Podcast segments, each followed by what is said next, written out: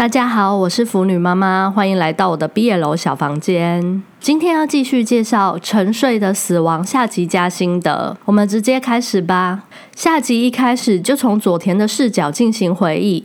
佐田高中的时候，从公立高中转学到某所私立中学的高中部，私中的课业进度都会超前，所以佐田进度落后。当时佐田和坐在自己后面的建功搭话，遭到建功无视。不过佐田人长得帅，个性又好，很快就融入主流团体。升上二年级分班后，佐田就和建工没有什么交集。所以原来佐田和建工其实是高中同学。时间回到现在，佐田在仓库呢找到了上一集杀的混混的皮夹，发现那个混混是高中时霸凌过建工的人渣，想起了自己以前认识建工。佐田找建工想问清楚，没想到建工不承认被霸凌，还口是心非的说了很多带刺的话，让佐田很尴尬。社会化的佐田呢，发现建工只是口是心非，而且真的也有被霸凌，所以主动和建工道歉。说当时的旁观呢，也给他造成伤害，希望两个人人能和好，因为以后还必须一起相处。建工此时的反应很可爱，显示出他直率又傲娇的一面。其实建工就是那种学业成绩好、很高傲、傲娇又不太社会化的那种人。最后建工和佐田和好了，其实建工一点都不讨厌佐田。接着换到建功的视角，回忆高中时期被霸凌的故事。建功呢，从高中起就被上级里被杀的混混严重霸凌。乐色混混呢，还叫建功当时少数会说话的朋友太田，逼迫太田侵犯建功。太田因为害怕被霸凌，不敢反抗。也有可能是掺杂着霸凌更弱势的建功等等的想法。总之，太田持续侵犯建功。有次受不了的建工到上级人渣混混的班上，打算把人渣的桌子从楼上丢下去报复。为什么不是报复太田，而是报复那个人渣混混呢？那是因为建工脑筋一直都很清楚，知道始作俑者就是那个人渣混混。此时呢，要去丢桌子报复的建工，刚好遇到在教室里看书的佐田。这一幕从建工看向佐田，朝田老师把这个画面的佐田画的超级帅。腐女妈妈认为，这也是当时建工看向佐田产生的心情。佐田是那么帅，近在眼前却又遥远无暇的感觉。不过建工不是那种很多小九九的人，而且他刚被侵犯完，他是来报仇的。于是他无视佐田，打算把人渣混混桌子从楼上丢下去。少年的佐田呢，发现建工又被欺负，于是帮建工把人渣的桌子丢到楼下，还跟建工说，如果人渣找建工麻烦，就说是佐田做的。这里的佐田真的很帅，而且从这里才知道，佐田并不是建工从上集就一直说的，只是一个只做表面功夫的伪善者。建功继续回忆，这里昭田老师终于揭开谜底。原来不久前，建功某次在高中校门前巧遇佐田，之后就常常跟踪佐田。原因是他想跟佐田搭话，但是很害羞，不断练习但都不敢行动，只能开车跟着他。建功真的只是刚好遇到佐田被杀人魔杀死，情急之下才用身上带的实验体注入刚死去的佐田体内，只是没想到成功了。这里赵田老师才揭开上集的伏笔，就是佐田被杀人魔杀死前看到建功的那辆箱型车。那跟杀人魔并没有关系，建功是在跟踪佐田，但是没有恶意。刚好遇害的佐田是真的被建功所救。接着剧情来到现在，建功约佐田去旅行，建功说是一般的旅行，但佐田很快发现，其实建功是要去找高中时侵犯过自己的太田。建功也在旅行中向佐田说出过去曾被太田欺负的事情，也说出自己曾经报复欺负自己的人，让他们喝下农药。最后，建功呢自己被父母舍弃，关到精神病院里的过去。佐田也说出自己因为家庭的关系，觉得朋友比情人的关系更能长久，也曾经有过几个炮友等等。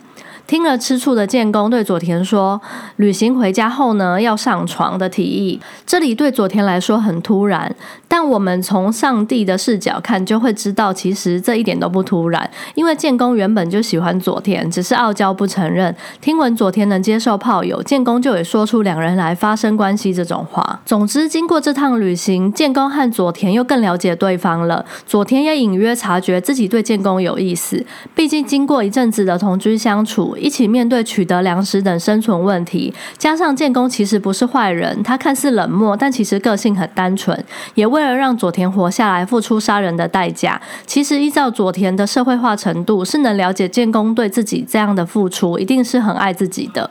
接着剧情来到旅行结束就要上床这部分，这一趴呢也不是一般的床戏。建功因为有被性侵害的阴影，所以不想被触碰，但是又想跟佐田做。两个人在床上折腾了一阵，最后佐田提议折中的方法就是自慰给建功看。结束后，佐田还很温柔的跟建功说，比起做爱，他更喜欢亲吻一下额头，然后一起抱着睡觉。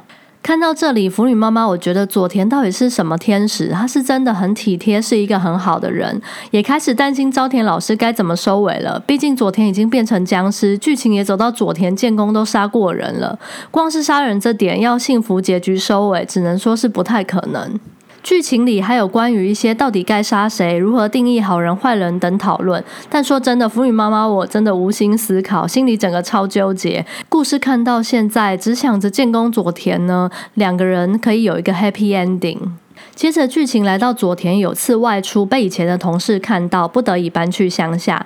建工还有工作，他们一周只能见面一次，日子就继续这样过着。有一天两个人在聊天的时候，直率的建工说出了心里话，承认自己很喜欢佐田。两人也进阶到隔着衣服互相摩擦的阶段。但是幸福的日子总是会迎来结束的一天。故事里是佐田慢慢虚弱，即将迎来第二次的死亡。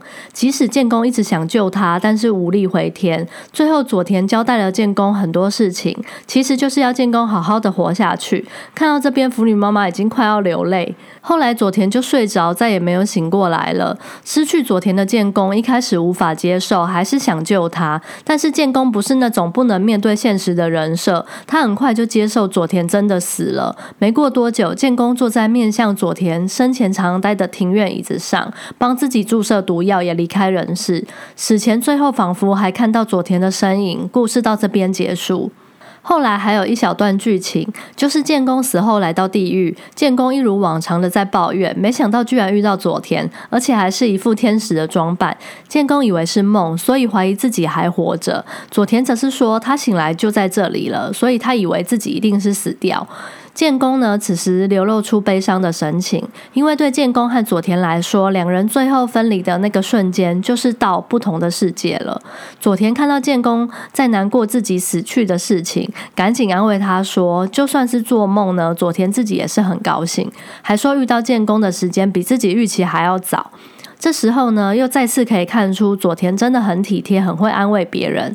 之后呢，他还跟建功说：“不然一起在地狱逛逛，很有趣哦。”三两下呢，就转移建功的悲伤。最后两人就在地狱边聊天边闲逛。建功还认真的问佐田说：“诶，那个天使的翅膀能飞吗？”佐田则是回说：“嗯，可以稍微滑翔一下。”到这边故事真的完全结束了。看完后觉得朝田老师真的太神了。最后用一个可爱的小故事，综合掉建功和身为读者的我们的悲伤情绪。这个故事这几天内呢，腐女妈妈我重看了好几次，后劲真的很强，要反复重看才能消化这个故事带给我的冲击。这个故事我觉得有三个重点。第一个重点是，好人不一定有好报，而是天地不仁，以万物为刍狗。这个世界上发生的事情呢，都是随机的，是无常的。上一秒以为的日常，可能下一秒就马上崩坏。像是好人佐田，却因为不走运被杀人魔杀死。第二个重点是获得重生的佐田，在吃人与否、是否杀人的挣扎过程中，我们看见活着与生存的真实面貌。世上的一切呢，都不是非黑即白，永远都有灰色的地带。而会思考的人类呢，则是在中间地带活着。该怎么在这个世界上生存？如何活着？如何找到自己的定位和安身立命之道？建功和佐田互相陪伴，一起找到了与这世界打交道的方式。